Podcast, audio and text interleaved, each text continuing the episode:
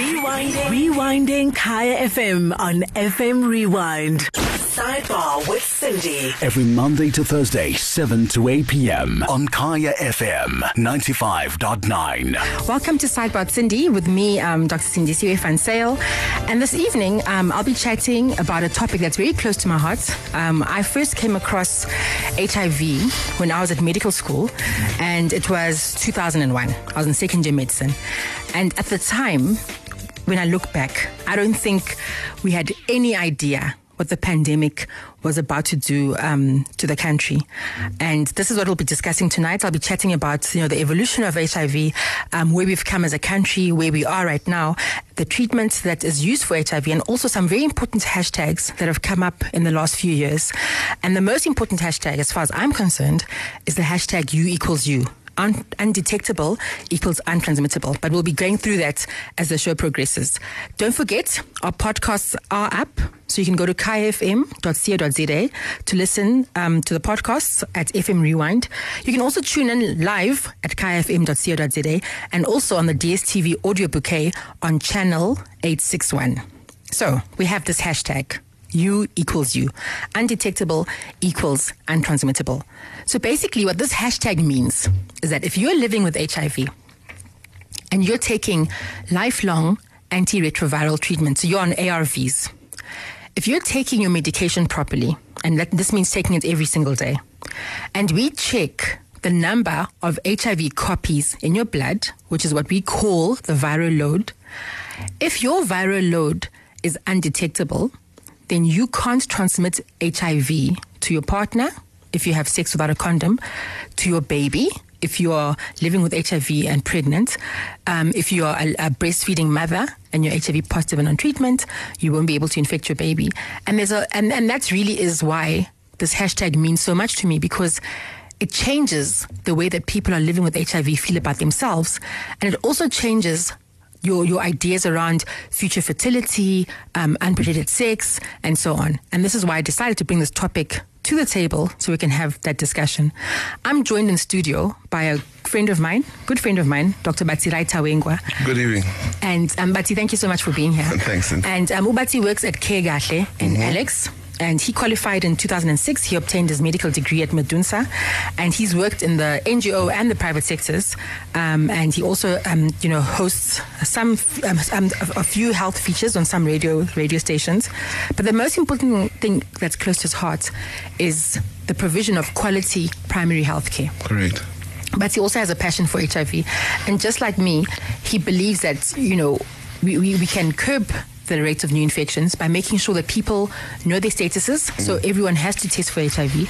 And if you're positive, you start treatment. And if you're on treatment, you take it properly and you make sure that you you know you keep taking it. So mm. thank you, Batsi. Thank you for joining me. Thanks for having me. So we'll be taking your calls on 086 959. You can SMS us on 36959. And of course on Twitter the hashtag is sidebar Sindi, Kaya FM Talk. Thank you, Matty. Thank you for being here, as I said. Thanks for having me, Sins. So let's go back a bit to medical school. All right. So you came from Zim. You were born in Zimbabwe. Right, correct. And then you came to, to Zimbabwe, to South, to Africa, South Africa, for in, medical school. Yeah, in about, when was that, 1999. Okay. And, Yeah. and, and, and how was Medunsa? It was nice. It was nice. It was a little bit of a culture shock at first, but it was, In cu- culture shock in what sense? well, so where was I in Zimbabwe? I was, I was sort of from junior school, high school in Zimbabwe, right? Mm-hmm. Um, where was I? Junior school. That was Hartmann House, and then you remember Peterhouse was my was my high school, and I I sort of applied for this university. That's what what is it? Medical University of Southern Africa. Came down first day. I'm you know we get to Pretoria. I'm thinking ah, this place must be close because University of Pretoria is right here. So we jump into the cab and we're like take us. The cab driver was laughing at me. He's like, you have no idea. So it's about what is it? 31 kilometers outside of outside of the city, but you know you you. Um, you're right next to what's now George is George Mukhari George Hospital, right? Mukhari Hospital, yes. And I won't lie to you, clinic, clinically, we there's nothing that I didn't encounter in that hospital. Yeah. like you actually you actually have got your shoulder to the wheel when you're when you're when you're training in that place. You know, Mm. there was obviously for the first couple of years a little bit of language barrier, like I said, culture shock and things like that. But Yeah. but I would I would not switch my experience. Mm. And and HIV. When did you you know when did you first start seeing um, HIV ca- HIV cases? Like as, as a clinician or as a person, As as a medical student. Um, that must have been about 2002. Okay, and, and, and and and back then, of course, the the the. The narrative around HIV was that it was a death sentence, Right. And there was nothing much we You could had to take so many pills if you really wanted to survive. Yeah. I don't. I can't remember what the cost of medication was at that time, but we we hadn't rolled out ARVs in South Africa. I remember, and we have all of those um, controversies from those years about Mm. yeah, that yeah, dark time during our yeah. very dark time. Yeah. Yeah. but we've, we've we've we've progressed from there, and here we are, We've, yeah, we've we've come a very long way. And here we are in 2019, Correct. and we have this hashtag U equals U, which um, you know, which has to. Which has to reach everybody. I think my frustration at the moment, Batsi, is that Mm. here's this hashtag, which I feel everybody Should be know. aware of. You? And it's taking a while for, for the authorities, for the powers that be, to get this hashtag rolling.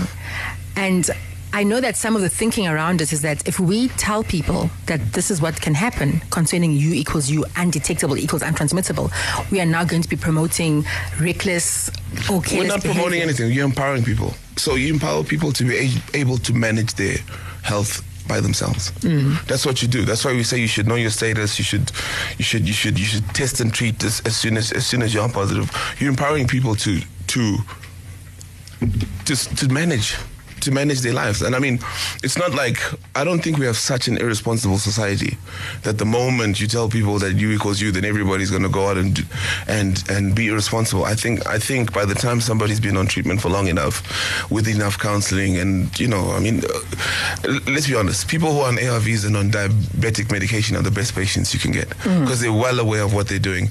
Especially someone who's you know they get really committed to their program and all it is is about empowerment. Give people the knowledge. If, if it's if it's scientific, if it's medical, if we had the study, if we've done if we've done the peer review, if if you did everything that's supposed to be done in terms of research, why can you not release the information to the public? Yeah. The public should know.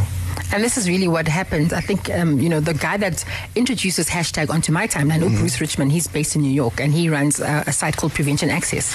The first time I came across the hashtag U equals U was on his timeline. And I'm eternally grateful for that. And I remember reaching out to him and we started chatting. And he said that, I mean, he's living with HIV. I think he's 51 years old this year. And when he had come across this, this information, his first thing was, why isn't this information public knowledge? This is now in the United States.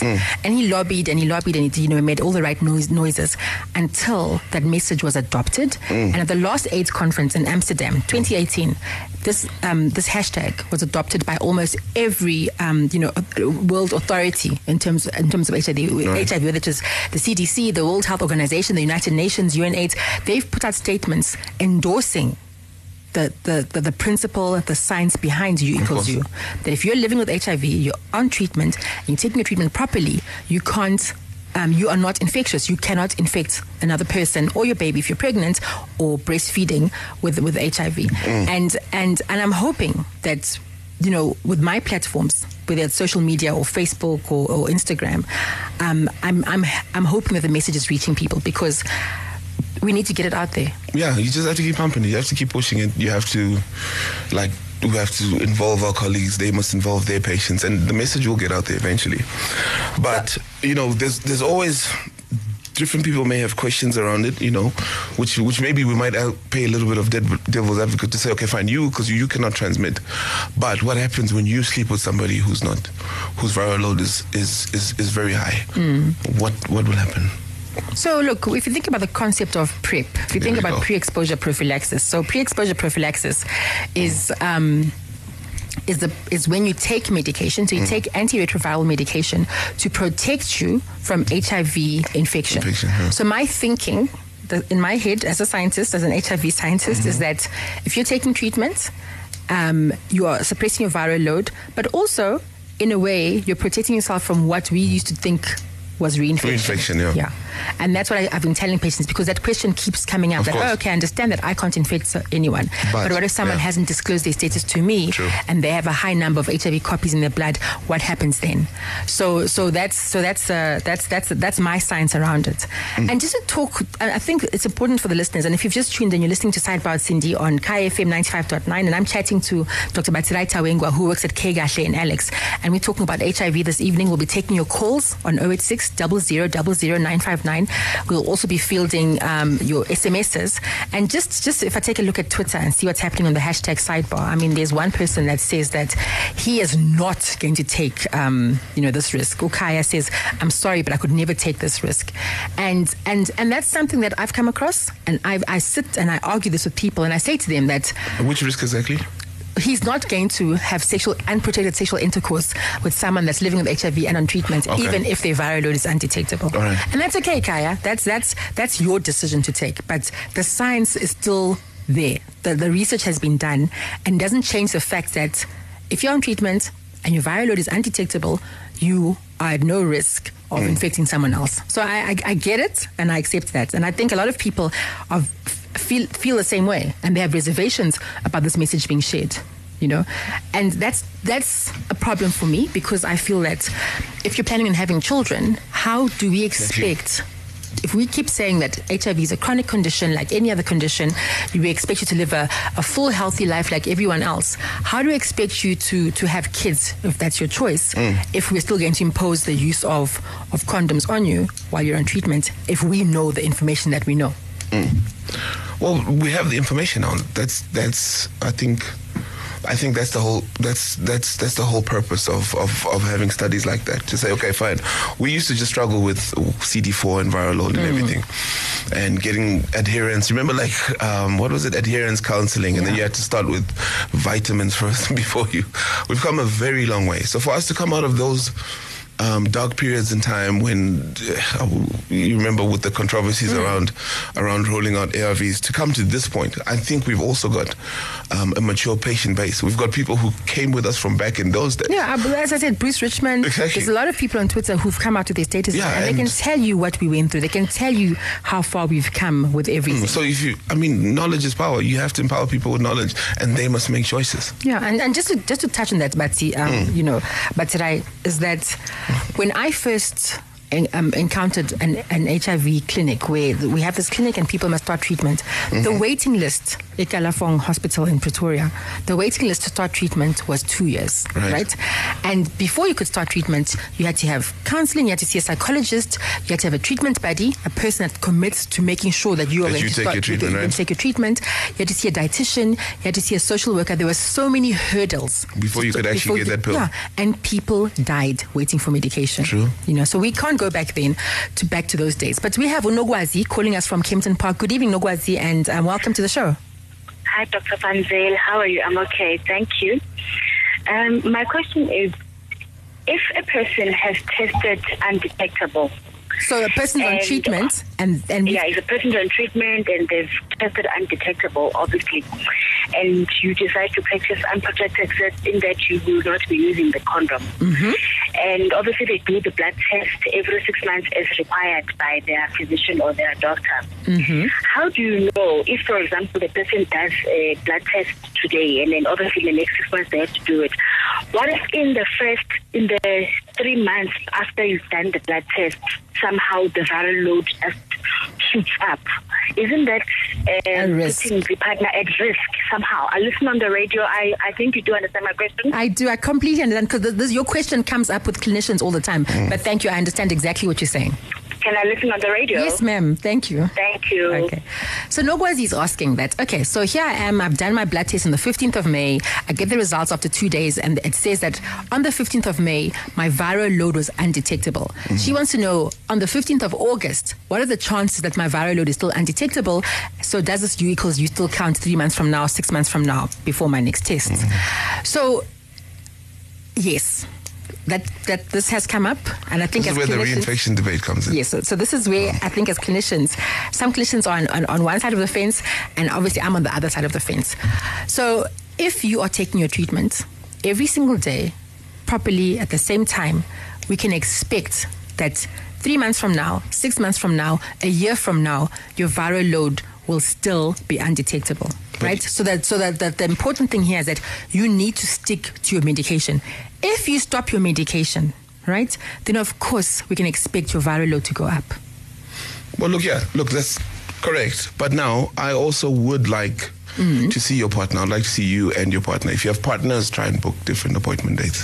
Why would you want to see Evan's partner Batsi, right? Dr. Look, it helps. right? Look, you know, it helps. You know, it's it, and this is the problem I think that we have in fighting HIV. A lot of the times we have female patients who adhere so well to Mm-hmm. the medication, but our brothers are in the background saying, "I know my wife's gone. Everything is cool." Well, that's proxy testing. Yeah, okay, so so that's proxy testing. So what, what- Mm. what Dr. Batsirai Tawengwa has brought up is a principle that a lot of men, okay, so some men use. So the partner, the female partner gets tested, say she's pregnant, and she gets tested for HIV.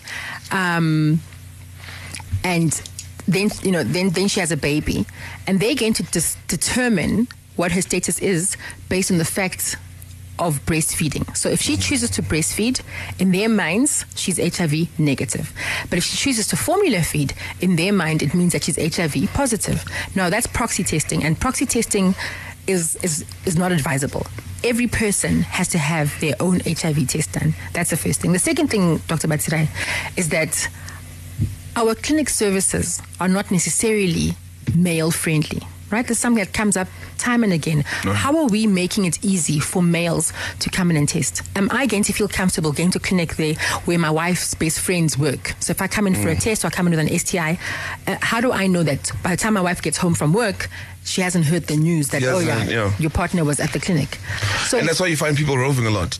People don't go to clinics in their own close- neighborhoods. yeah. yeah, they'll they'll Yeah. they'll collect medication. So as so Yeah. so when as a male, what do you think we can do differently to ensure that more men come into the system? Because it's not that the men don't want to test, but sometimes it's just not feasible. If you're working in an industrial area and there's no and the clinic, the nearest clinic is like 20 kilometers away, you you don't have time to take off from work to go and get tested. So what are we doing do. to I make the system can. easier? I think you should. Okay. I'm, I'm, look, it's it's fine. Yes, I understand what you're saying. That maybe the system is a bit is a um, is a bit disruptive to to people who are who are seeking to manage their healthcare properly. But this is what I'm saying: empower people to make decisions. And I don't think for a person who can take a Monday off for such and such a thing, you can take one day off to come and see Dr. Sindi to get to get your viral done, to know your status, to now start managing your health with information that you have to get educated on it and not talk to your buddies and say, hey, what happened? Say, no, when my wife went, they told her this and this and that. So now, I mean, this is the thing. We just have to encourage people. Well, I think we have to encourage uh, my gender to to at least um, change their health seeking behavior.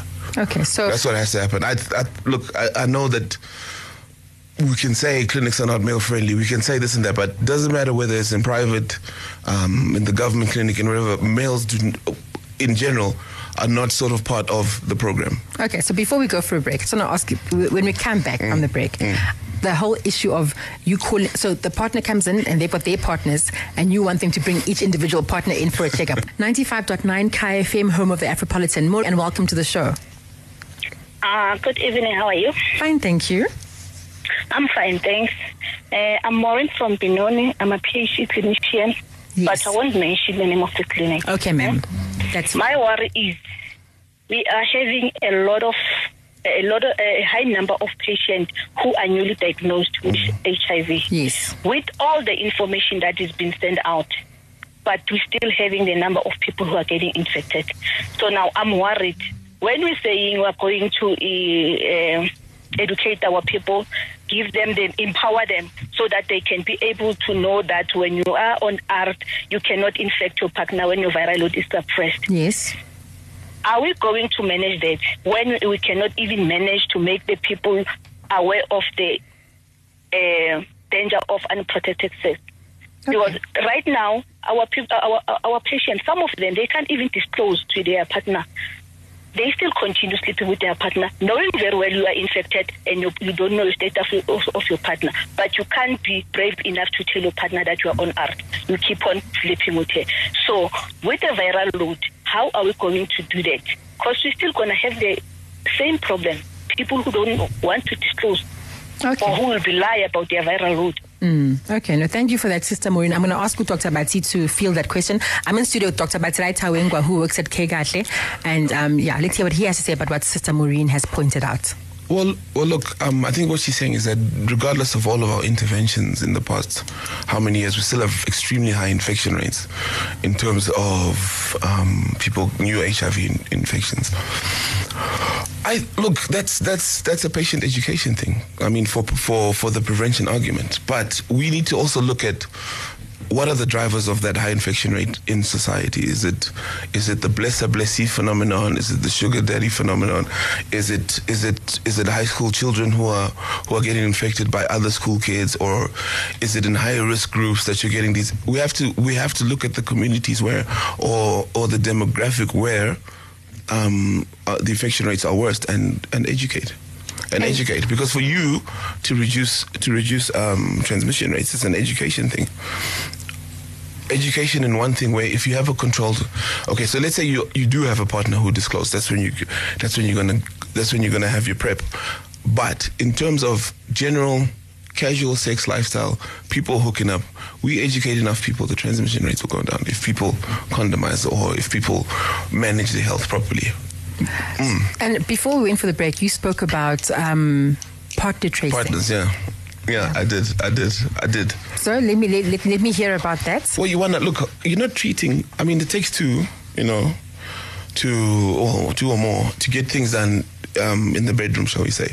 You're not just treating this individual. You want to treat um, them and anybody else who, the, who who they've exposed either the STI or or, or the virus to. Mm-hmm. You need to have some way of asking them to to bring their partner in. And if they're like, Doc, I've got multiple partners, that's not my business. My business is to make sure that everybody who's been exposed and is and is unaware that they're exposed or or needs for them to get some prophylaxis right now does come in and we and we intervene in time. And so and this is where you'd ask the the, the, the, the person mm. to bring their partners in on different days. If he wants to. I mean if people go to hotels on different days for certain reasons and the concierge says nothing. I'm I actually the concierge didn't take an oath. I took an oath. Mm. So I think I can keep you know, I can sort of keep a straight face enough. But at least if I can get to talk to my patient and educate him on the risks of multiple sexual partners, that's another thing. But if he's going to bring 10 partners, and I know I've intervened in 10 lives, it, rather than him bringing one and we're trying to be socially, politically correct or something, bring them in, please. 10 as they are, and I'll, and, and that's, look, I'll, I'll treat the disease. Hmm. Well, yeah. that was, that's Dr. Batsi yeah. Tawengwa and you listen to Sidebar Sindi on Kaya FM 95.9. So we have a special guest online. His name is Dewald Mathieu, and I met him um, last week at um, the Northwest University. I'd gone to give a talk to the students about HIV and sex and pre-exposure prophylaxis and U equals U. And Dewald um, also gave a talk as a student telling us about his journey with pre-exposure prophylaxis. So we have him online, and um, yeah, I'm, I'm, I'm, I'm, happy that we could get hold of him. Um, good evening, Dewald, and thank you so much for joining us. Hi, Dr. Sindi. How are you? Good, thank you. Thank you so much for, for coming onto the show. And I've just given yeah, an, no, it's no problem. And I've just given an introduction on how we met um, at the at the event at the Northwest University. Um, David, I want you to tell us what first of all, where did you hear about pre-exposure prophylaxis, right? The, the the tablet that you can take to protect you from HIV infection, and what made you decide to start taking it? Hmm. Okay, so basically, the first time I get uh, were exposed to the concept of PrEP, it was uh, on a, a, dating platform where people put on their statuses and saying, well, they are negative, but they are using PrEP. And then it was uh, quite curious for me uh, to get to know what is this PrEP thing people are talking about and what is it about. And I did a bit, bit of research about it. And mm. then I I saw wh- what it what is uh, doing and um, how can you use it and everything. And the first first one of the biggest struggles were to get it because um, it is as a student and your budget is tight. It is quite expensive, um, like I discussed last time at the university, yes. and. Um, then there's a lot of organizations that is giving uh, uh, it out free and um, and then the government as well, um, if you are qualified in certain uh, risk groups. So um, then I uh, I decided maybe I should um, try to find out more And what then happened is I met a friend. Um, he's now a friend of mine, and he is using PrEP. And I asked him about it, and he's also a pharmacist and everything. And at the end of the day, he encouraged me as a student because uh, in a student environment, um, sex is is one of the one of the things students do in their free time. Yes. And I live by the thing about prevention is better than um, dealing with the circumstances afterwards. Yes. The whole thing about genesing is beter, uh, beter as uh, voorkoming is beter as genesing. That's in Afrikaans. So basically, that is why I decided to start using PrEP. And he said, if I'm on a medical scheme, I can most probably get PrEP free, and that that is how I obtained my PrEP. And and so the perception, Dewald, about PrEP that if you're on PrEP, you want to be promiscuous. Did you did you did you did that cross your mind? Have you come across such such thinking? Yes, yes, I did. Um, well, it's actually um, the first time it was uh, with my doctor. He was um, telling me, so is that basically why you want to use it? So this is so so, so this is now you've gone to your medical doctor. You are Yes. asking to be registered on the pre-exposure prophylaxis program of your medical aid, which is a good thing. yes, which is a good thing. And this and then the doctor says that you want to start PrEP because you want to sleep around. Basically that is what he said to me. So it was quite shocking for me, and that is one of the biggest reasons why I was wanting to do activist work on PrEP. Because just now on Twitter, I saw um, this whole tendency about uh, people thinking um, only gay guys use PrEP, and um, uh, PrEP is just like an excuse for doing bareback and everything. Yes. But it's not that. It's your life. It's your choice. So why do people need to make an issue about this? That is what I want to say to people. It's, you can be gay, you can be straight, you can be whatever you want. It's about living a better life.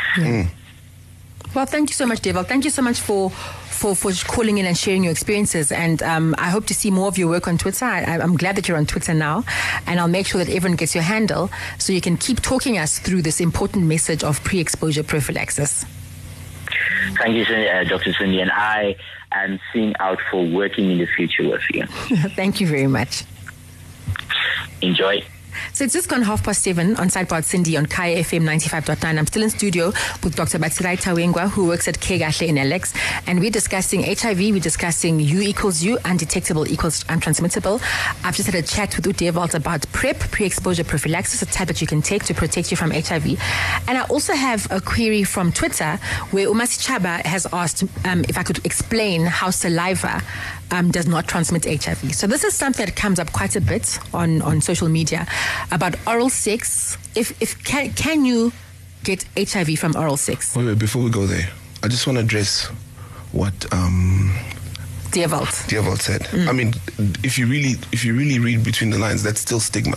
That's still coming back to the point that certain people have subjective views about HIV because they do have a subconscious bias or whatever. It's it's this it's it's the stigma phenomenon that surrounds this disease. Mm. I mean, if it was if it was a diabetic thing, no one would say, "Oh, so you're trying to go and have more sweet." You know you know what I'm saying? Because it's a sexually transmitted disease, because it's an HIV positive patient, even though he's doing something so proper, like he's trying to manage his lifestyle, he's trying to make sure that he doesn't get um, a new transmission, and he's that's management. That's that's and, a good and thing he's to do. being real because he's a student. He knows the setting and he knows what, what, what students get up to. But because maybe we haven't been um, educated or sensitized, or we actually have maybe a lot of doctors just actually haven't looked um, at HIV as, as as a phenomenon globally. I mean, can you really? You're going to tell someone? Doc, you know, so Listen, so you are trying to. I'm here for prep, bro. I did some training on on on on, on PrEP, Dr. Tawengwa, for, for, for medical doctors, and I must tell you, you know, I, I do quite a bit of teaching. That is probably the hardest audience um, I'd have I've had to teach about PrEP and men who have sex with men and all of those concepts Mm. because they sat there staring at me as if I was speaking Greek. But eventually, I guess you know. My take home message for them at the end of the day was we're here to save lives and we're here to make people's lives better. Mm. So we can't judge. We leave our judgments at home and you do what you have to do because you took an oath and that's what you have to do. Yeah, but stigma's not that easy to get rid of. well, education. education Yeah, and it- re- and and re-exposure, education over and Yeah, over again. and that's why we do the work that we do. So back to Umas Chaba's tweet about saliva um, being a mode of transmission of HIV. So the amount of HIV in saliva, so every bodily fluid contains some virus, mm. but there isn't enough virus in HIV in, in, saliva for transmission to happen. So this is why kissing and oral sex are not modes of transmission. what about for, mouth sores? for HIV? What about if you have like a cold sore? even if you have a cold sore, even if you have a cut in your mouth, um, saliva itself is potent. So the virus wouldn't survive for very long under those mm-hmm. circumstances. Mm-hmm. But there's not enough of it for transmission to occur. What if you just got your tooth pulled and you're bleeding? Okay, who would want to be kissing on, just- someone let's under go. those? You never who would know. want to be kissing someone under those Listen, there's circumstances? some people out there. They do, you know, things happen. Okay, Answer. so okay, so if you if you've had if you've just had a tooth extracted and your mouth is bleeding, there's a cotton wool plugged in there. Of course, we don't want you to be kissing or having oral sex. So stay, you know, keep yourself to yourself up until the wound is closed. You've done your salt washes, you finish your course of antibiotics, and you've healed. Fair enough. so we have Un- uh, Untate Puso on the line, and he's calling us from South Hills. Good evening, Tate. What's well, I'm true, Samach. Uh, well, uh, I'm not, uh, uh, well. Eh, Eh, well, because you are talking in these terms like. I've never been medical. I don't want to be medical because, but, my bless you. My, I couldn't get into about Bomdi. mm. Alibuaso, you think, does the message get to our people? It does, Ntate Puso, because this is the work that I do. So the challenge, the, the, the challenge is not that the message is not going out there. The uh. challenge is that not enough of us, not enough of us nurses or medical doctors are sharing this message. Uh. We, we, no, in, in, in the in the layman's language, mm-hmm. Bon, I, I think I, I think I'm very literate, very literate. But sometimes ha ntse le bua ka di-prophylaxis a a ke utlwe nix ke latlheile Okay. Eh, eh, eh, Joanna, what's about, if if you can break it down to to to the to the Okay. because can it, what, what, uh, uh, no no no it's not a a, a, a criticism. No, no, no, on the Dade. It's, it's, it's, it's a very it's a very valid point because we were we were actually arguing this yesterday on one of my social media platforms around how are some are all messages appropriate for Africa. And my my initial Yeah. response was one of what what does that woman mean by asking that question? Yes. What's about Usi? Usi. What's about sometimes? That's what I uh, experienced myself in my professional life. I would say things, until they fly over the people's heads. And, uh, and and you, you, you find people doing the same thing that you say you should they shouldn't do, and so uh, I can say Okay. Maar, to- toko blel, eh, let me let, let me cut to the chase okay. you know, uh, I think uh, I could say it was a great as well. Okay. So Because because because I, I don't understand why we should have we should have this uh, incidence of HIV this day and age. Dr. Puso, we are sexual beings. Sex is part of life. Of course it is. Of course it is. I, I, I'm, I'm not discounting that at all. But what I'm saying is that uh, given all the factors that we have, uh, do, do, do we do we really get through to people who have it from the We do. Okay, so uh, so so I'll, I'll, I'll we'll, we'll we'll definitely have this topic again, but let me explain prophylaxis. So prophylaxis is treatment that is taken to prevent something. So in the context of HIV, when I speak about PrEP, when I say pre-exposure prophylaxis, that young man that called in is taking a tablet once a day, every day, to protect himself from contracting HIV. And that is what pre exposure prophylaxis is. So he's, he's a student. He understands that he's in an environment where the sex can happen at any time. It's not always protected sex because that's, a that's reality, right? So he's, he understands the reality of his, of his setting and he's now taking precautions. So to answer your question about why do we still have um, high transmission rates in this day and age, we are not always upfront or realistic about our situation. True story. Okay, True so story. Dr. Batsi would like to comment it. But thank you so much, Ntepuso.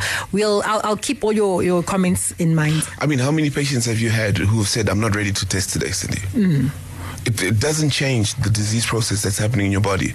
But people get to a point where they where they think that they're not ready to know their status for one or two or three or four reasons. And I mean, that's the first step of you taking prep. If you're going to take prep, you would need to, you want to know your status first, and then if you go, yeah, and then if, if if you know that you're negative and you want to avoid transmission, you're going to take the pill. Okay, how many people do you know that actually come in? And you suggest to them, but let's, or you, or you offer, let's say for a VMMC program, and you offer, say, listen, before we circumcise, um, we do we do offer free HIV testing. Would you like to test? And like, mm, doc, I'm not ready. Testing is scary, um, Dr. Batsirai. But we'll take the uh, call from Utembi. Tembi's calling us from Tembisa. Um, Tembi, welcome to Sidebar Sindi on Kaya FM 95.9. Hi, how are you guys? We're good, thank, right, you. thank you. for calling in. Uh, okay, I'm good. Okay, uh, I'm a clinician by Right. profession, yes. and then some things when they when the patient tells you about, you tell you take it as if it's from a patient until you have to personally encounter it. Yes. So right now I'm in a process like I'm single, trying to get into a relationship. So obviously, before you get into so many things, the first thing you do is you go and test with your partner, right? So now I'm having a problem whereby, what if I meet a discordant partner? Mm-hmm. Discordance meaning you are Who HIV is- positive and he's No. negative or vice versa. What, what, what, No. what do you mean by discordance? Okay. Let's let's let's take it like here is a carrier, here is positive, but whenever you do a rapid test or an ELISA test, they both come back negative. Okay. I think it's talking about natural so- control. okay, so the first thing, okay, so okay, you've brought up something, and and, and, and I want us to talk. I talk about it now before you finish your train of thought. Mm. So you, you don't, we don't have something like an HIV carrier. So a person is either living with HIV, they're either HIV positive or they're HIV negative. That's that's the first thing. So before we take your calls, um, Michael is here and he's uh, coming on at eight with the law report. Hi, Sindi. Uh, tonight on the Law Report, we're going to have part two of a conversation we had a few weeks ago, and we're talking about family homes. And just to make, you know, just to sort of demonstrate how big a deal this is, there's actually a position paper that is written by an organization called probono.org in conjunction with University of Birmingham. And they're talking about family homes and how it affects South Africa today. So that's what we're talking about today. And as always, because this is obviously a question that and, and a subject that affects a lot of Afropolitans, um, especially in the Gauteng area. Uh, so I'll be looking forward to the calls, and uh, uh, as always, Afropolitans can call us. Thank you. Looking forward to the show. So back to Tembi. Tembi um, was yeah, she called in from Tembisa and she's still on the line. So Tembi, so I was just explaining before we went for the break that um, um, so the concept of carrier doesn't exist. So Not you're either HIV positive or you're HIV negative. Okay. Can I tell you, explain to you where I come? with yes, that? yes, that's yes. I've just explained that, so now we can continue with your with your your your, your question. Okay, I had a couple who came to who came to test at the Yes. clinic.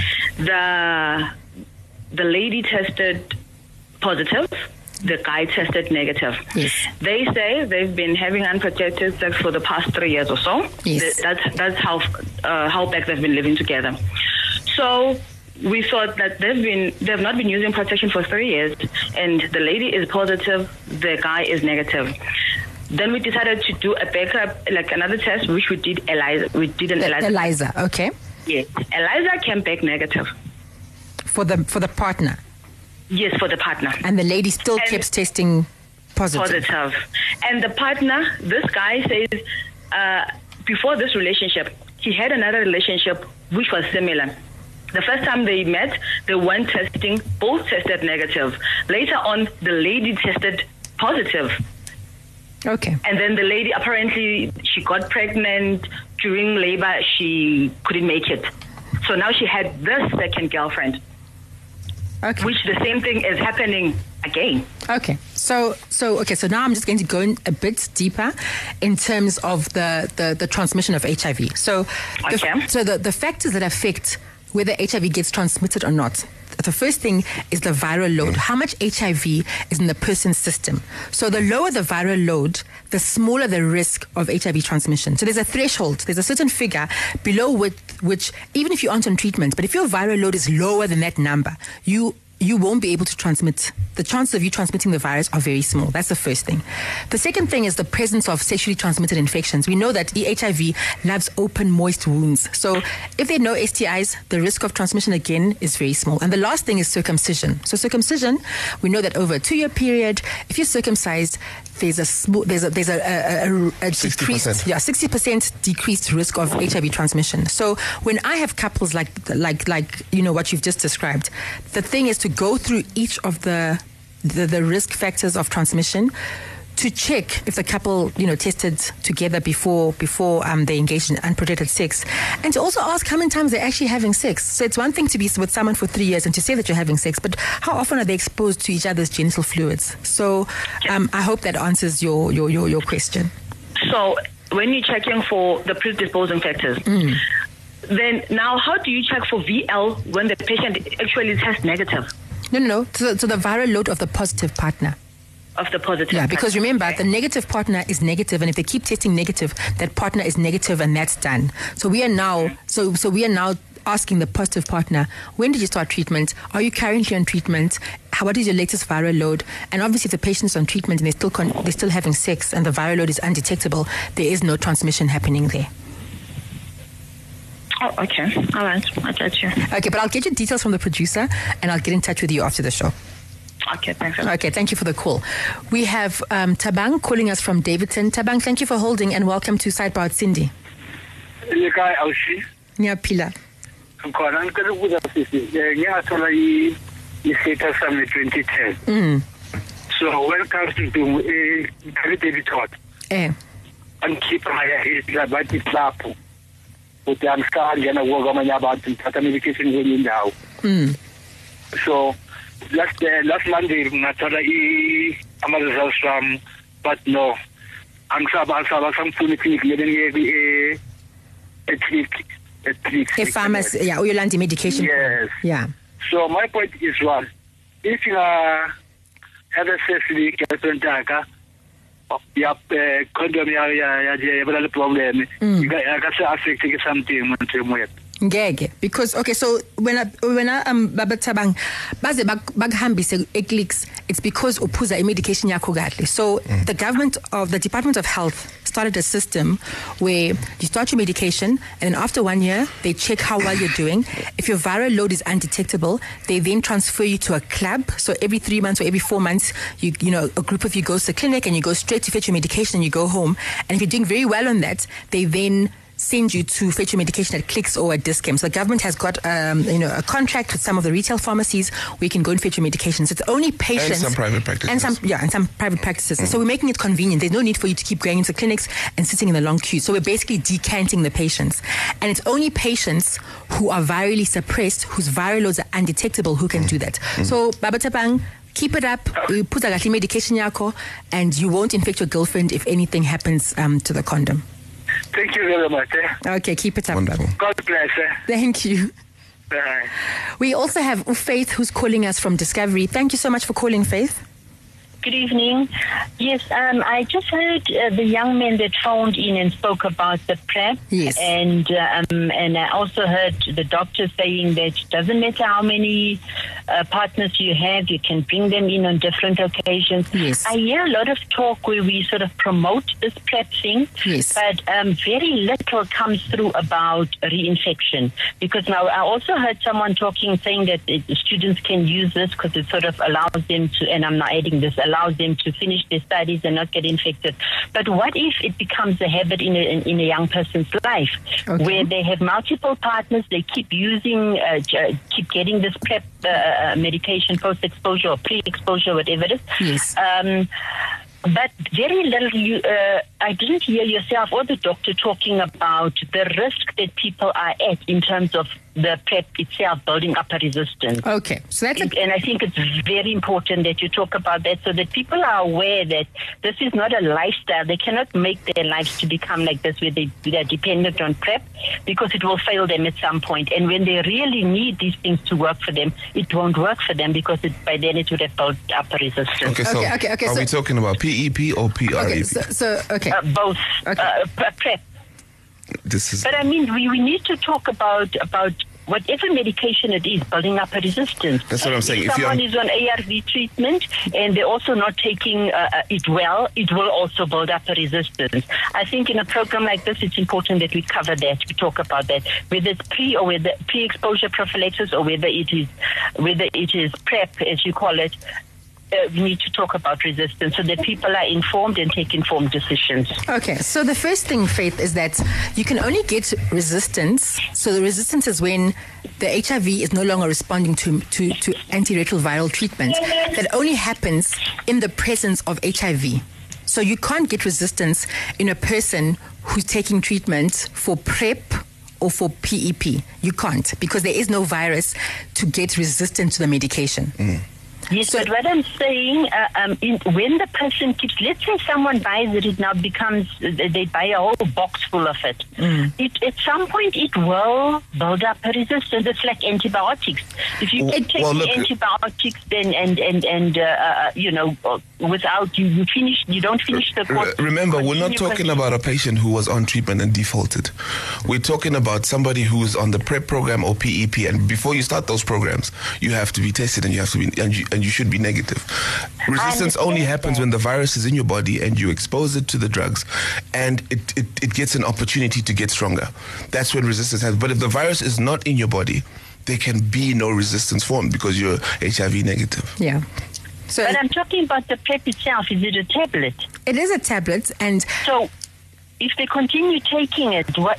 Obviously, they get used to the body, No, and it- when the body really needs it, It's not it like that. So it's not, it's not like that for, for, for, for, for, for HIV, um, Faith. It's like that. So if you're HIV positive and you're in treatment and you keep stopping and starting medication, then you story. can build resistance. Yeah. That's a different story. But in this, in the case of PrEP, which And is PEP. pre-exposure, and PEP, which is post-exposure, because you're HIV negative, right? So each time you come in, we test you for HIV. You're still negative, and then we'll put you back on PrEP, or we'll give you PEP if you need it.